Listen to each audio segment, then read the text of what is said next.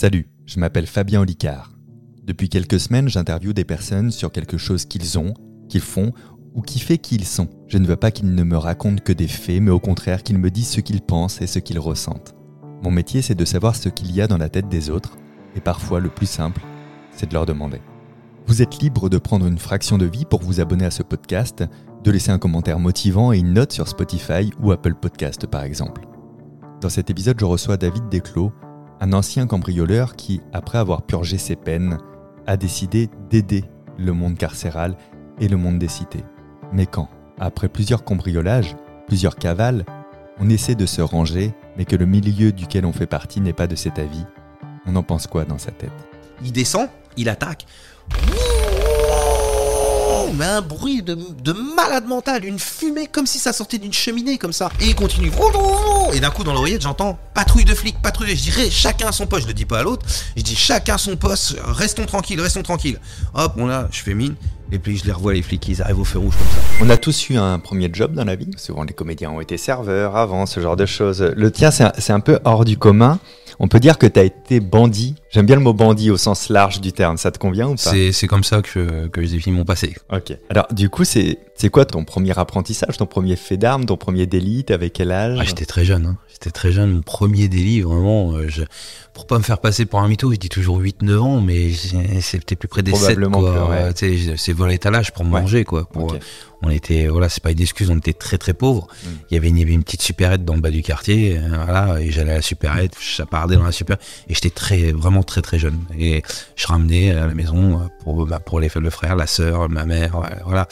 Mon papa, voilà, c'est, je lui jette pas la pierre, mais voilà, il a sombré très vite dans, dans l'alcool et tout, donc c'est, ça, ça a été une jeunesse assez particulière, quoi. C'était Elle disait quoi ta maman quand tu ramenais de la nourriture?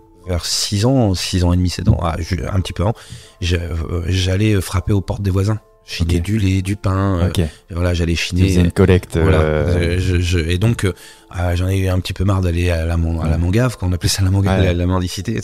Et donc, j'ai été, quand, quand, quand je revenais de cette supérette, ben, je disais, bah, c'est les voisins. Euh, Ouais. Donc, euh, dans le Ouais. premier temps, donc, elle, elle y avait du feu, quoi. Donc ça veut dire déjà une grande maturité parce que ça veut dire qu'à 7 ans, on va dire, tu avais déjà conscience que bon, faut pas faire ça, mais on a besoin de le faire, mais je vais pas me mettre en porte-à-faux, je vais trouver une histoire crédible. euh, Ouais, Ça c'est fait ça. grandir hein. C'est, je, je, voilà, je, j'ai toujours très jeune.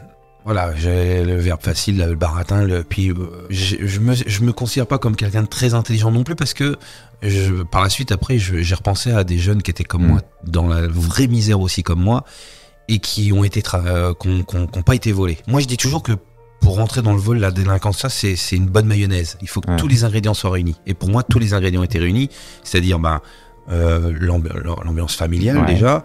Ensuite, le caractère, les connaissances les- avec qui tu traînes, les jeunes. Et mon papa avait été en prison quand il était jeune, euh, donc il avait ce parcours. Une fois qu'il est tombé dans l'alcool, il, il ressassait avec ses frères Ouais. tout- toute cette histoire.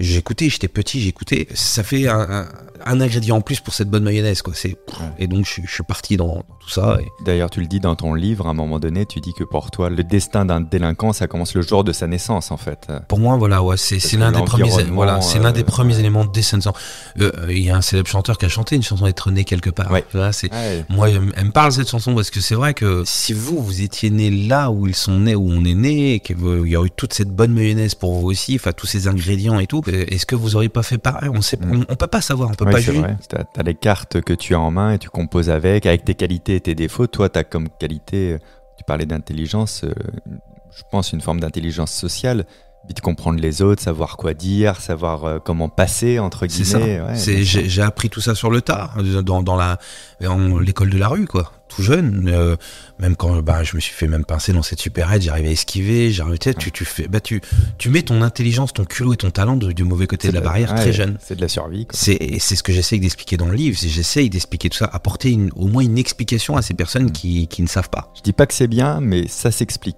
Exactement. c'est la bonne formule. Je dis pas que c'est bien, mais Ouais. ça s'explique et je donne à mon humble niveau une explication. Tu as raconté aussi euh, que tu avais fait un stage en maçonnerie Mhm. et tu t'étais rendu compte que la vie rangée, c'était faci- finalement euh, assez précaire aussi, euh, avec un petit fonds d'exploitation quand même derrière. Ouais. À ce moment-là, tu as 15 ans, si je dis pas de bêtises. Et donc tu te dis donc alors, soit je fais maçon, je me fais exploiter et je gagne rien, soit aussi j'ai euh, l'autre côté. C'est un peu la peste et le choléra, quoi. C'est ça. Et je vois que, bah, en, en discutant, et surtout, j'ai ce verbe facile, encore une fois, je parle avec mes collègues, je parle. Et de les entendre se plaindre, de les entendre leur vie, de ce qu'ils ont. Je les respecte énormément parce que j'ai le souvenir d'avoir parlé avec eux et à quel point ils en ont bavé et de tenir et d'élever leur- euh, leurs enfants, de, de tenir cette famille, tout ça, le foyer. Et toi, à ce moment-là, quand t'entends tout ça, tu penses quoi? Tu ressens quoi? Est-ce que tu te dis euh, c'est pas pour moi ou, ou est-ce que c'est injuste d'une manière générale? Ça, ça te fait quoi intérieurement? Ben, c'est là que je rentre dans cette bêtise où je me dis euh, ah non, je veux pas en baver autant quoi. Ouais. Je veux pas. Je, je me dis non non c'est pas pour moi et et alors que je me trompe parce que voilà c'est comme ça qu'en fait Mm. c'est la vie c'est la vie pour euh, fonder une famille et tout ça et je rentre dans cette bêtise et et je me dis non et je pars du mauvais côté de la barrière. Est-ce que c'est à cette période-là, juste après la maçonnerie, qu'intervient la, la cité? Alors, je sais pas comment on dit, des chétanes? La cité des chétanes ouais. Est-ce que tu peux nous en parler et nous donner un peu ton rôle là-dedans? On déménage du quartier de la Grâce de Dieu. Je suis très jeune, j'ai j'ai 9 ans. On arrive à la Pierrosée et euh, on arrive dans, au 43. Alors, le, 40 le 43 a toute une histoire pour, pour nous parce que c'est que mon père venait du- d'une cité d'urgence qui s'appelait le 43 à Caen. C'est une ancienne caserne de militaires qui, après la guerre, ils ont mis tous les pauvres. Vous savez, Caen avait été détruit à Ok. 90%. Et le 43 est devenu, avec Tonneauville à côté, Tonneauville, Mhm. ok, parce que c'est en forme de tonneau, c'était vraiment tout- toute la misère de Caen était Ouais. là-bas. 43 Tonneauville. Et mon père a grandi là-dedans. Tonneauville, 43 et tout ça. Et le 43 était très connu. Alors le 43 avec Tonneauville emmène mon père en prison, bagne pour enfants et tout ça et tout. Et quand on déménage de la grâce de Dieu, qu'on arrive euh, à la Pierrosée, et on, on nous attribue le, le bâtiment numéro 43. Et ma mère dit à mon père, euh, Ah, nous t'as vu le numéro? Et mon père il dit, oh, c'est qu'un numéro. Eh ben non, Euh, le 43 est devenu la, la tour infernale et c'est la bascule se fait là quoi. Ça va un petit peu mieux à la maison. Mon papa est toujours dans l'alcool grave, mais ma mère a réussi à relever. On, on- on a quand même euh, une maison propre, euh, un frigo. Voilà, le frigo ça va mieux et tout.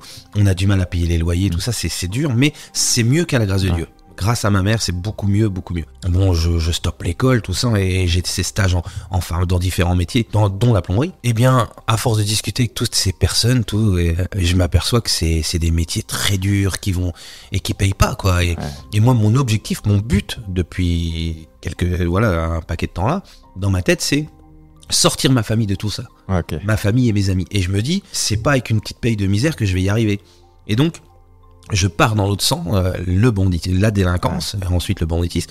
Parce que je me dis, bah, il y a que comme ça que je vais trouver suffisamment assez de fonds pour sortir ma famille et mes amis, parce qu'on est une équipe, on est ce gang, tous ensemble. Alors, et, et avec, avec des règles, sans armes, sans violence, euh, voilà, mais euh, je pars à pleine balle là-dedans en faisant ce choix. Et là, la suite, c'est un film. Est-ce que, est que dans le fond, le fait de, de bien préparer, d'avoir des vraies valeurs, euh, pas de violence, pas n'importe quoi, pas n'importe comment, euh, le fait d'avoir euh, un, vrai objectif aussi, de se dire aider à sortir la famille et les amis, est-ce que du coup, tu penses pas que dans le fond, tu avais, l'art du travail bien fait, c'est-à-dire que c'était pas de la délinquance pour la délinquance. Moi, quand je t'entends, bah, je me dis, ok, il, il fait un truc qui est pas légal, par contre, le mec bosse, quoi. Et il veut du travail bien fait et je pense au-delà que de on se fait pas arrêter, c'est juste déjà le plaisir de se dire on a fait au mieux, quoi. C'était exactement ça. Et il y avait une, une ambiguïté, il y avait vraiment un grand écart entre deux choses. C'est que d'un côté, on était comme ça, le travail bien fait, minutieux, tout calculé, tout, tout propre et tout, euh, sans armes, sans violence, tout nickel. Et d'un autre côté, la vie dans le quartier. Cette vie autour de ce 43, en bas des tours, nous amenait à d'autres, euh, un, un parallèle complètement différent. Où là, il y avait beaucoup de violence. Si on avait eu les téléphones portables que les jeunes ont maintenant et qu'on aurait filmé un, un quart de, de ce qu'on a vécu, les gens en reviendraient pas et diraient c'est c'est pas possible. D'ailleurs, il y a, il y a quelque chose qui est très, euh, très fascinant. Il y avait énormément de violence autour de toi, comme tu l'as expliqué là tout à l'heure, euh, parfois à la maison, euh, souvent à l'extérieur. Et toi, tu as toujours refusé de l'employer. Ouais. Tu, tu, tu, Non. sais, tu sais pourquoi ou ça a été genre une valeur dure dès le départ? En fait, euh, déjà quand, quand, quand je voyais mon père, très très très très jeune, quand j'étais là, j'étais, je voyais mon père et je me disais, euh, je disais non, je, je, serais, je veux pas. C'est pour ça que j'ai jamais bu, jamais fumé, jamais drogué. Et quand j'ai vu mon père euh, comme ça, et je disais, pareil pour la violence, je voulais pas, voilà, euh, on, on préfère abandonner un coup que de faire de la violence. C'était vraiment très important pour moi, c'était en moi, quoi. Ça, je, je ne l'inventais pas, c'était en moi. Les personnes qui ne pensaient pas comme nous, eh ben, ils formaient leur gang à part et ils faisaient, ils ont fait, ils ont grandi avec nous, mais ils ont fait des choses très violentes et tout. Et donc, c'était ça. À, quel âge tu fais ton premier séjour en prison? Mon premier séjour en prison, je le fais à 18 ans. J'aurais dû y aller avant, mais grâce à ma mère, grâce au juge pour mineurs, le juge pour mineurs fait un, fait un gros travail parce qu'il avait mis les plus anciens, nos, générations dessus, ils les mhm. avait mis tous en prison. Ok. Et il s'était rendu compte que c'était pas la solution. Bah, c'était que pire, quoi. Il sortait, c'était l'école du crime, la prison, il sortait encore pire et, et ça avait, ça avait rien, ça avait rien eu de bon. Et donc, pour nous, il a essayé de faire autrement. Il a essayé, mais on était tellement partis, mmh. tellement. Donc, euh, il a essayé de me placer. Il m'a placé chez ma tante à Paris. Il m'a placé euh, dans des foyers, dans des trucs. Et jusqu'à ce que je fasse mon devancement d'appel à 17 mmh. ans, j'ai fait mon devancement d'appel pour l'armée. Parce que là, je devais y aller en prison. Et je dis non, non. J'ai eu cette idée de faire le devancement d'appel. Je pars à l'armée. Je veux faire carrière militaire. Il me dit oh, qu'est-ce que c'est que cette histoire, monsieur Desclos Je dis ah si. Il m'a dit bon certes, euh, essayons. Euh, si dans quelques mois vous êtes vraiment à l'armée, je vous mettrai du sursis. Donc j'ai fait et je devais pas faire l'armée. Je le dis dans le livre. Hein, j'ai failli être euh, réformé alors que tout le monde voulait être réformé. Moi, je dis non, ne me réforme pas. Faut que je fasse l'armée. C'est toute une histoire de dingue aussi ça. Et donc quand je passe devant le juge, hop là, je suis sur l'armée. Donc il me dit bah après vous passez majeur, bonne chance. Et l'armée ça a pas duré. Je me suis fait virer aussi. Et hop. Et, donc 18 ans et demi, là je passe chez les majeurs. Et là ça a pas loupé. Hein. Bam, prison nette. Donc là, je fais, euh, je fais une un premier séjour de 4 mois, je ressors. Et puis, comme le juge Bertrand l'avait dit, quoi, c'est, je ressors pire, quoi. Je ressors. Oui, parce que, tu tombes dans un banditisme plus grand, plus construit. C'est à cette époque-là où tu commences à vider des magasins en entier? On avait déjà commencé les magasins de luxe, les bureaux de tabac, tout en entier. On les, on, on, neutralisait les alarmes, on vidait les magasins. On je rentrais dans les grandes surfaces, moyennes surfaces. je me cachais dans les toilettes je sortais, je rentrais dans la, là où il y a où la, le coffre-fort, où il y a le coffre-fort. Je me cachais dans un placard, comme ça, clac, clac. J'avais le culot de me cacher dans un placard. Et heureusement, j'avais, j'avais tellement l'habitude de le faire que je savais tout sur le bout des mm. doigts. Des gens rentraient dans le bureau, faisaient leur vie, ils repartaient. Je sortais du placard, j'ouvrais la, je cherchais la clé du coffre dans les tiroirs, tout ça. Je trouve la clé du coffre, je me recache dans le placard, je ressors, j'ouvre le coffre, je remets la clé où je l'ai trouvé, je me recache dans le placard. Là, je ressors, et là, j'ouvrais, et là, t'ouvres le coffre-fort, t'as tous les billets, t'as ta claque, tu prends, tu pas, un peu, j'en mettais partout sur moi de la claque, je refermais le coffre, avec ma, maman, manche, c'est pour pas les empreintes, clac, clac, tac, je me mets dans mon placard, et j'attends. Je ressors, je me recache dans les toilettes, je me je ressors dans, dans, le magasin et je pars. En pleine journée, tu repars et personne n'a compris que c'était fait braquer. Véridique à 100 000%, je ne mens pas, je vivais, on vivait ça. Et donc, c'est là quand je dis le culot, l'intelligence mm. et le talent dans le mauvais côté de la barrière. Je donne des exemples pour dire mettez votre culot, votre intelligence et votre talent dans l'honnêteté, vous déchirez tout. Notre point de départ, c'était ce premier séjour en prison où tu dis effectivement, euh, le juge avait raison, en quatre mois, tu ressors euh, déjà différent. Après, il y a eu les banques, parce que la, celle de la Société Générale. C'était quoi ton rôle là-dedans? J'avais commencé déjà, je savais déjà un peu à, neutraliser les systèmes d'alarme et tout, mais en prison, je fais une rencontre, un, un gars qui, qui était poseur d'alarme. Hmm. Donc, euh, et moi, je disais toujours ce que l'être humain a fait, l'être humain peut le défaire. Et donc la belle aubaine, il est là, donc je lui dis, il m'explique et tout ça. Donc, euh, je, donc je sors de prison encore plus expérimenté et de la délinquance on passe, on passe au banditisme.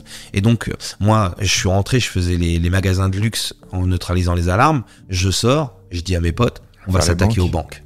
Les banques. Et je neutralise mon premier système d'alarme de banque. On, cambriole cette banque, on passe tout le week-end dans la banque à, exploser le coffre-fort. On prend une belle somme.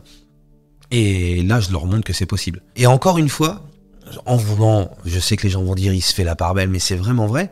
J'avais, j'ai commencé dans ma jeunesse les, les cambriolages de maisons, d'appartements. Très vite, j'ai arrêté ça en disant ça pourrait être c'est des gens de monsieur, madame, tout le monde. Et des gens qui travaillent, qui montent leur mm. boutique, qui, qui, qui, qui, euh, voilà, qui bossent. Et tu leur fais du mal, même si on va dire les assurances et mm. tout ça. Mais quand même, c'est quand même, c'est dur. Et je dis non.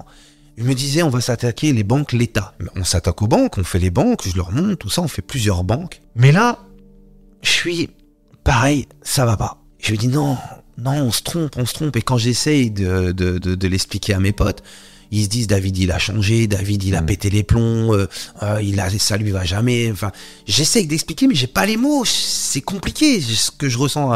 Euh, et donc et, là ils, me disent, ils me font comprendre non David tu peux pas nous laisser tomber et tout et tout. je leur dis on va en faire une dernière, mais une grosse. Si cette dernière est réussie, on sera tous gavés. Même ceux qui sont en prison. Tout le monde sera gavé. Oui, parce que tu prenais en plus soin des personnes Ah qui étaient oui, restées en prison. Ah oui, on payait les avocats, les mandats, les familles, on aidait tout. Je vous dis, c'était. On avait vraiment, on était une équipe de on, on prenait soin de tout le monde. C'était la règle, c'était notre règle, notre code d'honneur. Et donc, je prépare l'attaque du siège social de la Société Générale à Caen, dans le Calvados, par les, par les égouts. Alors, pourquoi les égouts? On était tellement devenus très connus, dès que les policiers nous voyaient, ils nous contrôlaient. Et j'ai dit à mes potes, au moins, sous terre, on peut se promener dans les égouts, dans toutes les canalisations. Les flics, nous, euh, ils savent pas. On était avec des bateaux et tout, hein, des tenues de plongée, tout ça. On, on était vraiment fracassés. hein. Je, je donne juste un exemple. Une fois, euh, vers la préfecture de Caen, on, on- on cherchait dans, dans, dans les canalisations, on, s'en- on- on rentrait dans les canalisations de plus en plus petites. Et j'avais mon pote devant, moi, le bateau était amarré, on, on rampait, on rampait avec, des, avec les, les lumières. On rampait. Ah, je dis, vas-y, vas-y. Moi, j'étais tellement fou. Il me dit, mais on peut plus avancer. Je dis, vas-y. Et d'un coup, il se tourne, il me dit, mais tu comprends pas que c'est- on est, c'est trop petit. Et il se tourne vers moi comme ça. Et j'avais une grosse grappe, je le savais pas, moi, j'avais une grosse grappe d'araignée. Il met des grosses araignées au-dessus de la tête. Et il me regarde comme ça, avec sa lampe comme ça, il voit lui. Et il me dit, ah, ah, je dis quoi, quoi? Et on criait. Il dit, t'as une araignée, t'as les araignées. Je dis, mais pourquoi tu me le dis? Il me le dit pas. Et en fait, on était dans le trottoir de la préfecture. Et t'avais le gardien de la préfecture qui était en fond. Et quand on entendait des cris dans le trottoir, le mec, il a dû se dire, mais qu'est-ce que c'est que cette bande de tarés? Donc on est sorti de là. Mais entre autres, hein, je pourrais passer ma journée à, en raconter tellement j'en ai à raconter. Et donc là, on s'est attaqué à cette Société Générale. On a, on a trouvé la bonne canalisation. Et pendant quatre mois, on a creusé ce tunnel dans les égouts jusqu'à la banque pendant quatre mois. Alors là aussi, un des tunnel, quand- péripéties. non mais euh, toi tu dis ça comme si c'était un mardi matin, mais alors, t'es dans les égouts, tu, tu, tu trouves l'endroit le plus direct Ouais. et tu te dis on va creuser un tunnel, on va mettre des étés, on, Ah ouais, ouais, on- euh, c'est un chantier. On a fait vraiment.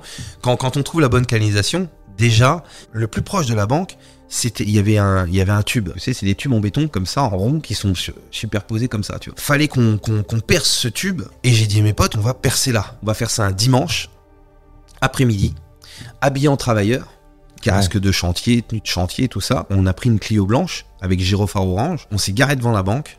On a mis les plots autour de ce, ce truc. On- il est descendu. On avait pris des, des lapidaires à découper les routes à essence. Ouais. Tu sais, à essence pour découper les routes, le, le béton des routes là. Et il fallait qu'il fasse une cisaille comme ça, une cisaille comme ça. Mais pour faire ce truc là, il descend, il attaque.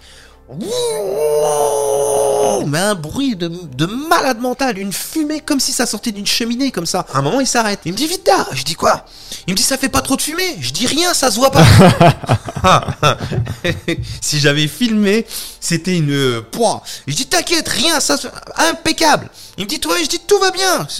Le but c'est tout le temps les laisser zen, Ouais. tu vois. Et il continue. Et d'un coup dans l'oreillette j'entends patrouille de flics, patrouille. Je dirais chacun à son poste. Je le dis pas à l'autre. Je dis chacun son poste. Restons tranquilles, restons tranquilles. Hop, on a, je fais mine. Et puis je les revois les flics, ils arrivent au feu rouge comme ça. Ils nous ont regardé. Moi j'étais là, je faisais mine d'écrire. Ça. Ils ont démarré tranquille, ils sont partis. Ils, ils étaient un dimanche tellement après- visible que ça pouvait pas être quelque Voilà. chose d'illégal pour eux. pour eux, c'était c'était ça. Voilà. Et on a fait cette découpe. Et là, on avait euh, la terre. Et on était à 5 mètres de la salle des coffres. Ouais. En allant tout droit. Et pendant 4 mois. Alors là, on a, ouais, mon pote, pareil, il a, il a fait des étés. Des, Hmm. des étés avec des planches. On avait tout, tout.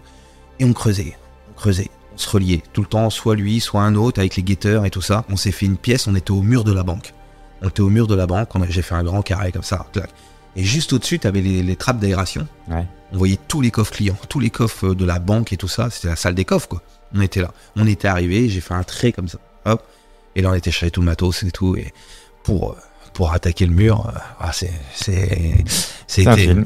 C'était un film. C'était un, un film. C'est un film qui a pas la fin heureuse tout de suite parce que ça va t'emmener en prison de nouveau.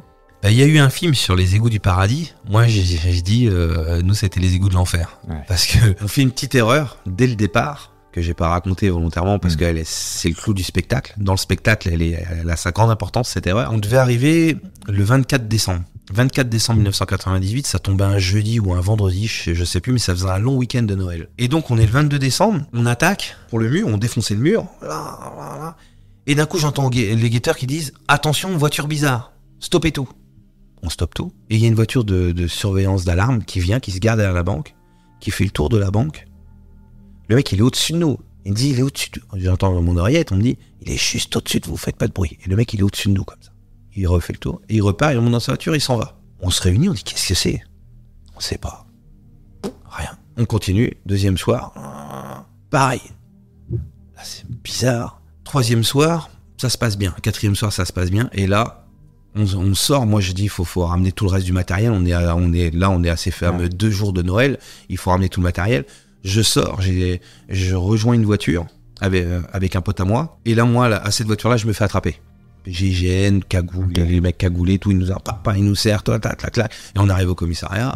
Et là, je me rends compte que l'erreur qu'on a fait au départ a fait qu'ils ont. Euh, T'es en train de le payer là. Voilà, je le paye. Et donc euh, là, je, je suis en garde à vue. Et là, tout de suite en garde à vue, c'est évasion. Faut que je me barre. Je, je me suis toujours dit, une évasion, tu l'as fait avant d'aller en, quand tu pars pour une grosse peine, fais ton évasion avant d'aller en prison. Au bout d'une journée de garde à vue, les policiers viennent me chercher. Et dans la voiture, ils me disent, ah, t'es le nouveau Spadjari de Caen. On en a fait le 20 heures. Ça fait les journaux, la une des journaux. Tu sais que t'es le nouveau Spadjari de Caen, tout ça, nan, nan, nan. Et il y a un policier en rigolant, il me dit, tu sais, t'as plus qu'à faire comme Spadjari. Il a mis 4 mois pour s'évader. Cinq minutes plus tard, j'étais évadé. Et là, vraiment, c'est une évasion Ouais. que je raconte dans mon spectacle. Je m'évade, sans armes, sans violence. Je les ai ramenés dans un entonnoir, je les ai mis dans un truc, et je m'évade. Et là, je fais un an de cavale. Et là, je- si je me mettais à raconter l'année de cavale, c'est pareil, c'est un film, hein, c'est un film. Je, juste vite fait comme ça, hein, un an de cavale, je retrouve ma femme en cavale, mais euh, un mois plus tard. Mais déjà, le premier mois de cavale, je m'évade le 24 décembre 1998, la veille de Noël. C'est la veille de Noël, j'arrive à m'évader. J'arrive à atteindre le, le sud de la France. Et ensuite, euh, je, je manque de mourir dans les montagnes, en Italie, dans les montagnes entre l'Italie et la France. Euh, je suis recueilli par un Italien. Il veut me garder comme compa les compagnons de la est de travail. C'est les compagnons, ils apprennent des métiers, tout ça Ouais, dans les ouais. ils rénovent les, les, les Compagnon du devoir. ça. compagnon du devoir. Compagnon de- Et donc voilà. Et il me dit, son pote, il vient, il dit ouais, et il dit par contre, faut qu'il aille se déclarer au carabinier. Donc là, je me sauve, je pars et j'atteins la ville de Gap. Et à Gap, je me, reconstitue un gang à Gap. L'idée, c'est de refaire des banques à Gap. Mon, frère ramène de l'argent. On achète une voiture, on loue une maison. Et là, truc de fou. On va faire les courses. On va faire les courses. On a de l'argent. On est, on a ce qu'il faut en thune. On a la voiture, on a la maison. J'achète des oreillers, des couettes, parce que ça les, me plaisaient pas les couettes qui étaient là-bas. J'achète de la, je remplis le frigo, les placards. On est dans l'optique de pouvoir, de vouloir faire les banques. Et le gars, quand on achète la voiture, c'était en dépôt-vente. Et il me dit, par contre, n'hésite pas à changer les bougies, parce qu'elle est restée longtemps, là, elle démarre bien et tout, mais il suffit qu'il y ait des fois le matin ou quoi, euh, mets des bougies neuves, tiens, ça me... Je prends les bougies. Et là, l'instinct, je mets les bougies dans, dans ma poche. Comme ça. Je les mets par habitude. Hop. On arrive à la caisse, je paye, je paye, je paye, je paye. Bougie. Le mec, Ah, les réflexions de la vie dure. truc de malade. Je, je paye tout. Et le, le servant vient me voir, il me dit, vous voulez monsieur, monsieur? Je dis quoi? Il me dit, dans votre poche arrière. Oh, je dis, euh, les bougies. Je dis, ouais, non, désolé. Il dit, ah, venez. Il dit, de toute façon, c'est trop tard, j'ai appelé les flics, je vous trouvais louche depuis des heures. J'arrive, je suis pour vol de bougies dans les bureaux, les flics viennent, mes potes me voient me faire emmener par les flics, menottes, hop, je monte dans la voiture, hein. vol de bougies, vol à l'étalage de bougies, tu- alors que je suis recherché à Caen. J'arrive au commissariat, c'est trop long à raconter, la face que je leur fais au commissariat de Gap, ils s'en rappellent encore, j'arrive à me rebarrer du commissariat de Gap sous un faux nom, sous, sous un faux nom, ils savent pas que je suis David Desclos. J'atteins Grenoble, mon frère, j'appelle mon frère, mes potes, ils disent, ils, sont tous atteints Paris, ils disent David, il s'est fait serrer et tout, il est mort. J'appelle mon frère, par- on avait des codes, on avait des codes de dingue, des codes, mais les codes de fou. Ouais, euh, qui pour- si t'étais en sécurité. voilà, les tata, on avait des codes euh, et tout ça. Mon frère revient à, à Grenoble me donner de l'argent et tout ça. Enfin, et ça, bon, je pourrais passer mon euh, ma soirée à te raconter tout ce qui m'est arrivé pendant cette cavale où je me refais serrer en Bretagne, où je me rebarre en Bretagne. Tout le long de cette cavale où je, je vis une vie de dingue et que je suis avec ma femme aussi. Je me rends compte, je suis là, je me dis, un jour ou l'autre, ils, ils- ils- ils finiront par m'avoir, c'est sûr. À moins que je parte au Brésil, mais j'en suis pas là, je suis pas. Et t'as conscience de ça, que ça peut pas être euh, infiniment Voilà. euh, de Je ton dis, côté. voilà, ça fait un an est passé, plus d'un an, euh, un peu plus d'un an est passé, et je me dis, j'ai un truc à faire. Et c'est là, maintenant j'en parle comme une espèce de mission, mais j'ai pas le mot dessus, mais je sais, j'ai un truc à faire, et je, je suis pas à ma place, il faut, il faut que je me rende, il faut que je paye cette dette. Et là, le, le 27 janvier 2000, c'est l'heure du jugement, je dis, allez, je me rends en plein tribunal, en pleine audience, là ça fait un tabac de fou, parce qu'ils s'y attendent pas le procureur qui a préparé son, son réquisitoire en disant David euh, Desclos n'est irrécupérable, en cavale, en, sûrement en train de faire des conneries, tout ça. Et moi, quand je me rends, ils en reviennent pas. Ils sont là, ils sont choqués. J'explique que j'ai pas commis de violence même en m'évadant parce qu'ils veulent me mettre une violence en disant que j'ai poussé les filles. J'essaie de prouver par A plus B que j'ai pas commis de violence et, c'est vrai, hein, j'aurais fait un tour de passe-passe. Je leur explique qu'on a, on a creusé un tunnel sans armes et sans violence. Demander 7 ans pour avoir creusé un tunnel alors qu'il y a des violeurs qui prennent 5 ans, dont 3 de sursis. Euh, je leur dis, je leur dis, vous vous rendez pas compte. Ils me mettent quand même au début 5 ans. Mais en appel, aussitôt le proc qui fait appel, parce qu'ils me mettent 5 ans pour le tunnel et 6 mois pour l'évasion. Je m'en sortais entre guillemets bien parce que j'étais très connu. Fallait pas que j'en demande trop non plus. Mais là, en appel, c'était trop. En appel, ils ont dit non. Euh, c'est, euh, ils ont vu que. Et puis je suis passé devant une juge qui me connaissait depuis tout gamin, qui qui, qui rêvait de m'avoir, euh, qui qui à juste titre avait la rage contre moi parce que j'ai joué avec elle depuis trop longtemps. Et puis là, elle savait pas que pour une fois, je, me, je ne mentais pas. Pour une fois, je, je me, j'expliquais que j'avais vraiment quelque chose. À... Et là, elle m'a mis 7 ans pour le tunnel, un an pour l'évasion, du sursis qui est tombé, du, des peines et tout. Je suis monté à 12 ans et demi. ouais. 12 ans et demi et j'ai eu des grâces, confusion de peine, des, confusions de peine, des grâces et tout. C'est redescendu à 8 ans et 4 mois. 8 ans et 4 mois et sur 8 ans et 4 mois, j'ai fait 5 ans plein. Mais pendant ces 5 ans, j'ai ma femme qui m'a attendu pendant 5 ans, qui venait me voir à tous les parloirs. J'ai écrit. Bah déjà, tu as commencé le Promenade Comedy Club. C'est là que, à peine arrivé en promenade, les mecs qui me disent, euh, ils voulaient que je raconte mon évasion, que je raconte ma cavale, je les faisais rire, animé la promenade. Et quand souvent on l'ouvrait, fin de promenade, ils étaient dans l'histoire, ils me disaient, David, tu, tu descends demain, tu racontes la suite. Et ils faisaient le mot, la promenade se remplissait, tout le monde venait écouter, ils ont mis la promenade du Comedy Club. Et là, je me suis dit, il y a quelque chose à faire avec ça. Il y a quelque chose à faire. Euh, et surtout, je les voyais m'écouter comme un héros. J'avais envie de leur dire ce que moi j'avais mis 20 ans à comprendre. Ça. Non, non, euh, fantasme pas. Euh, ben oui, leur dire que derrière c'est des années de vie de gâchée, c'est du gâchis, comme j'arrête pas de le dire, que c'est du gâchis, des morts, des tout. Mais comment leur dire alors qu'ils sont en train de rigoler, que je les fais rire, qu'ils me prennent pour un héros? Si je commence à leur faire la morale, ils vont me dire hey, David, t'es plus marrant, euh, dégage. Je le sais parce que j'ai été comme eux. C'est ce que je leur aurais dit si quelqu'un quand un grand nous faisait rire, nous racontait ses histoires. Si le grand commençait à nous faire la morale, je c'est bon, on va faire. Je le sais. Donc je me dis, comment trouver la méthode pour leur parler en leur envoyant des messages, tout en les faisant rire quand même. Et c'est là que j'ai l'idée du spectacle Écroué de rire, où j'écris les prémices du spectacle et tout, et que je le teste en promenade, où je, j'arrive avec l'ancien David Desclos, où je fais rire, je fais rire, et petit à petit je bascule avec des messages, tout en continuant à faire rire, tout en... Les messages subtils, comme ça, clac, clac, clac, clac. Et à la fin, on fait des débats. Et t'as des jeunes qui viennent me voir en disant, t'étais sérieux David quand tu me disais ça? Je dis, bah ouais. Et je vois que les débats s'installent. Et là, ils me disent, mais ouais. Et je vois les mecs qui sortent. Et au bout de six mois, il m'envoie des cartes postales en me disant merci David de m'avoir fait comprendre, je travaille, j'ai une femme, j'ai suivi tes conseils. Et je me dis si ça marche pour eux qui sont qui étaient en prison, il faut le faire dès dehors. Et c'est là que j'ai l'idée d'écrire, j'écris, je teste dans les promenades, j'écris, je, fais, et je sors au bout de cinq ans, ma femme qui m'a attendu pendant cinq ans, je sors avec ce spectacle sous le bras. Et là, je dis, je vais tout défoncer. En fait, je vais à Paris, je fais les scènes ouvertes, je fais les premières scènes ouvertes, le Churchman Comedy Club et tout. Je fais des scènes ouvertes et ça commence à marcher et tout ça. Mais là, au bout d'un an et demi, j'ai mes potes qui viennent me voir et qui disent Bon, bah, David, tu t'es bien reposé. Il dit on, on, fait quoi maintenant? Je dis Non, les gars, vous avez pas compris. Je Moi, je me suis rendu, j'ai d'autres idées. J'ai de... Il dit Mais David, tu peux pas nous faire ça. Il y en a encore qui sont en prison, ceux qui t'ont aidé quand toi t'y étais. Tu peux pas, tu peux pas nous laisser tomber, c'est pas possible. Nous, c'est à la vie, à la mort. Rappelle-toi, on se l'est dit, c'est à la vie, à la mort. Et je dis, ouais, mais les gars, on va faire autrement. On va se lancer dans les spectacles, on va, on va, dans, le théâtre, dans le cinéma, tout ce qu'on faisait, comme ça on va le faire dans le cinéma, on va gagner. Et là je me rends compte que le ton monte et tout. Moi je suis quelqu'un qui me laisse pas faire, eux non plus.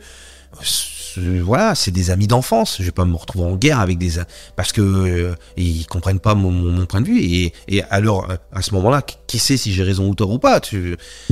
Et donc là je me dis non, je vais il faut y retourner. Et là, faut payer la dette et tout. On j'ai une discussion franche avec eux. Je dis à combien vous estimez mon départ? Ah oui. Tu, euh, tu, poses déjà une condition de OK, je reviens, mais on sait ensemble quand est-ce que je peux arrêter. Voilà, on sait, on sait la somme pour aider euh, un tel, un tel, un tel qui sont en prison, un tel qui, on, on, voit à peu près. Donc c'est une grande somme. Là. Mais moi, euh, là, je suis au SMIG, je suis au SMIG et je, je, gagne pas grand chose. J'ai ma femme, j'ai ma fille qui vient de naître et tout ça. Je suis là. Soit je les, écoute et ça, soit je les écoute pas, on part en guerre. Donc quoi que je suis dans un cul de sac on a toujours fait le hashish. Et donc là, euh, on, avait nos connexions, on était la plaque tournante, on a notre tour, le ce fameux 43 euh, où tu trouvais de tout là-bas. Hein. J'ai mis en place des GoFast pour amener du, du hashish et j'en suis pas fier. Hein. J'essaye juste de donner une explication. On a commencé à faire les premiers GoFast qui marchaient et je commençais à, dire bah, bah un tel qui était pas bien, tac, et on lui donne ça, un tel, tac, on commence à donner à dispatcher, à pouvoir régler ma dette et on tombe dans la pénurie. Alors qu'est-ce que c'est qu'une pénurie? C'est quand euh, tu trouves plus un gramme de hashish en France.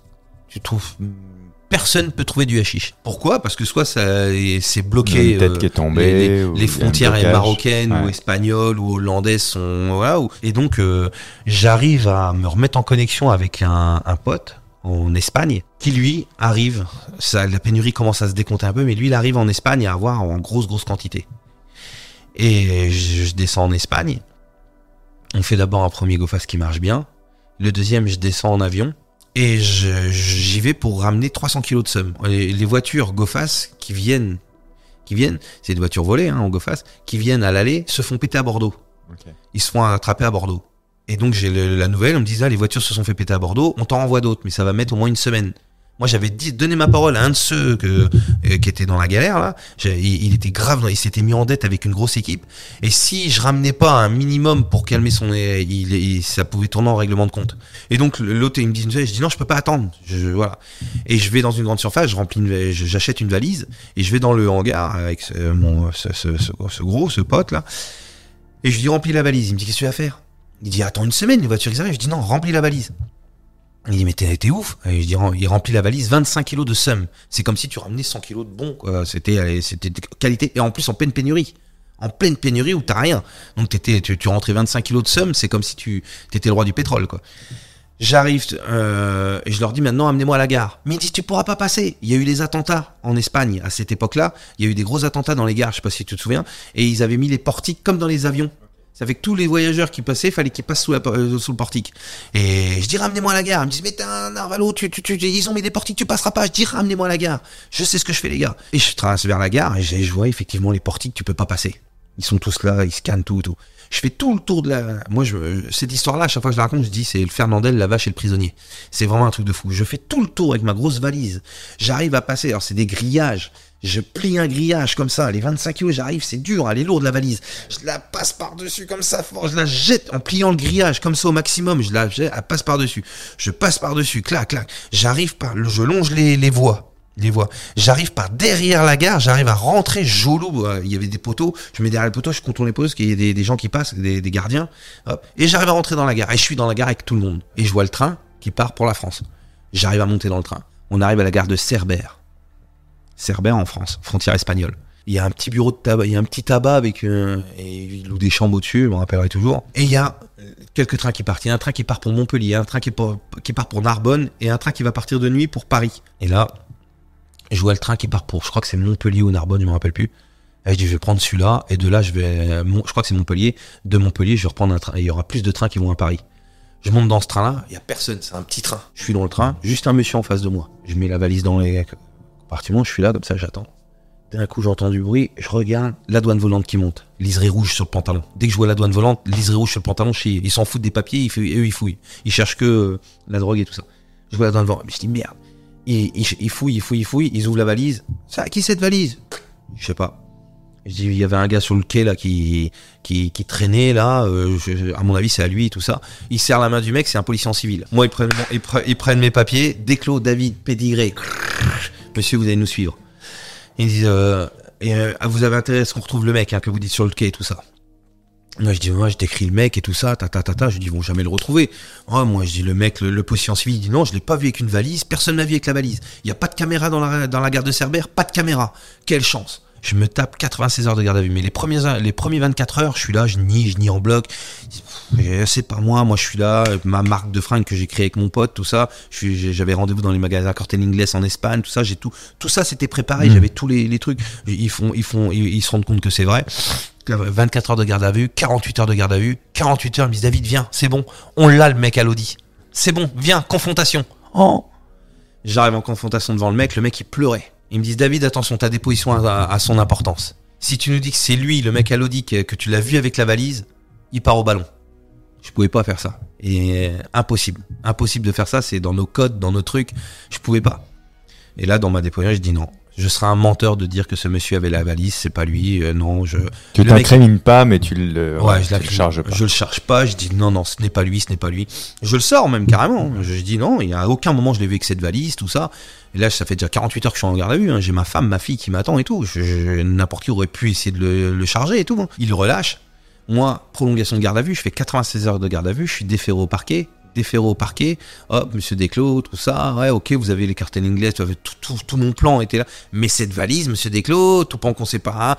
Mandat de dépôt. Mandat de dépôt, je suis en mandat de dépôt à Perpignan. Et là, c'est un film. C'est c'est même un, bout de Écrou et de Rire 2, hein, de mon spectacle 2, parce que tous les quatre mois, tous les quatre mois, je passe devant le juge.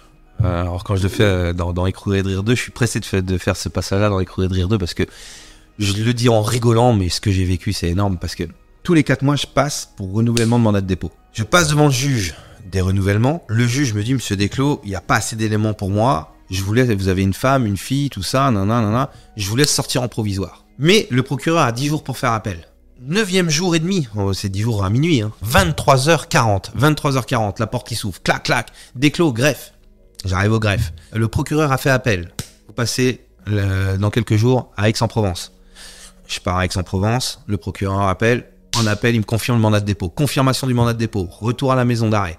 Je refais 4 mois, 16 mois, 20 mois, 23h, 23h55. Clac, clac, déclos, greffe. Le procureur ne fait pas appel. Vous êtes sorti.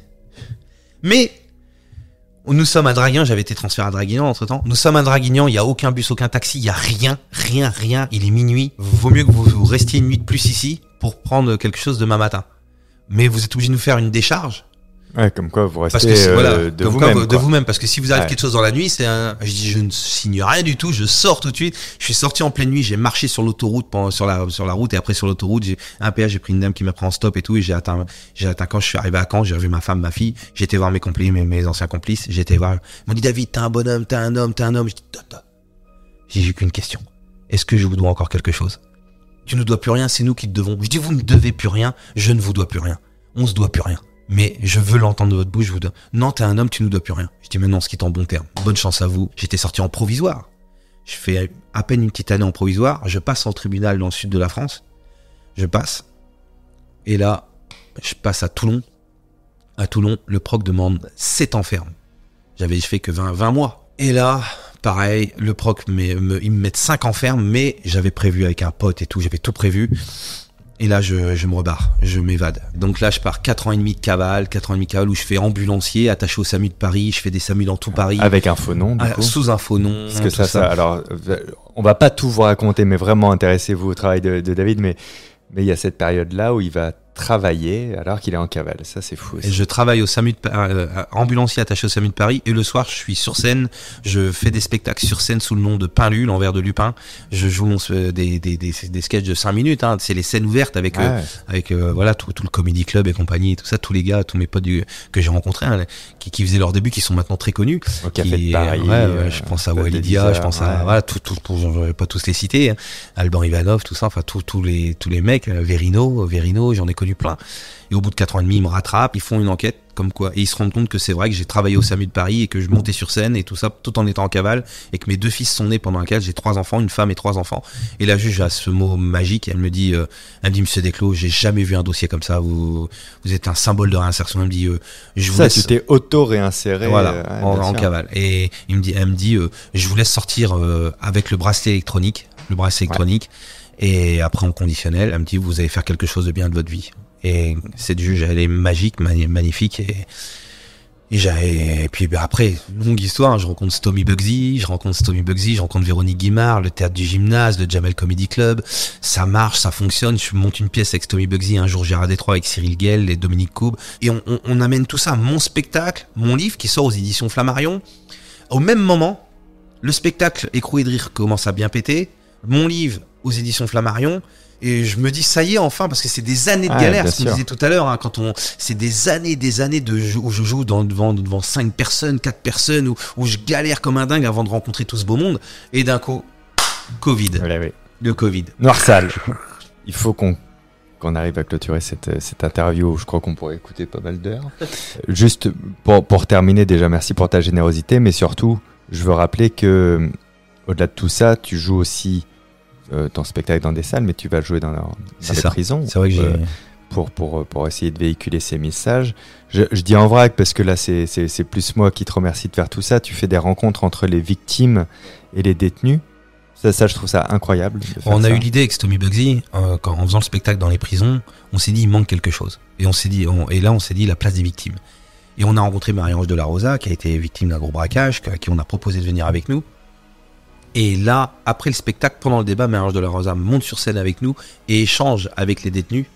Et là, la victime qui explique aux détenus Ce les séquelles, vécu, ce qu'elle a ouais. vécu et tout ça, c'est tout simplement magique. Nous, on appelle ça la justice restaurative, et on voilà, on est en train de l'étendre de plus en plus, et, et là, on, a- on déborde de projets là, de plein de choses avec euh, avec toute les toute l'équipe, Stomy, Passy, Calbo, Darcenet, je vais pas tous les citer, hein, mais euh, c'est- bah, Salif Keita, euh, Mike, euh, voilà, on est on a on, voilà, on sait bien s'entourer. Bah, et, bravo et à encore toi. merci aussi à toi et toute ton équipe. C'était vraiment un grand plaisir Ouais, de- merci d'être là. beaucoup, David. Merci, à toi. merci, merci beaucoup. Merci d'avoir écouté ce podcast. Merci à David Desclos pour sa générosité et ce partage. Si vous vous êtes abonné à ce podcast pour connaître les prochaines publications, je vous remercie vivement. Hâte de voir les notes et les commentaires que vous laisserez. Je m'appelle toujours Fabien Licard. À très bientôt. Ciao.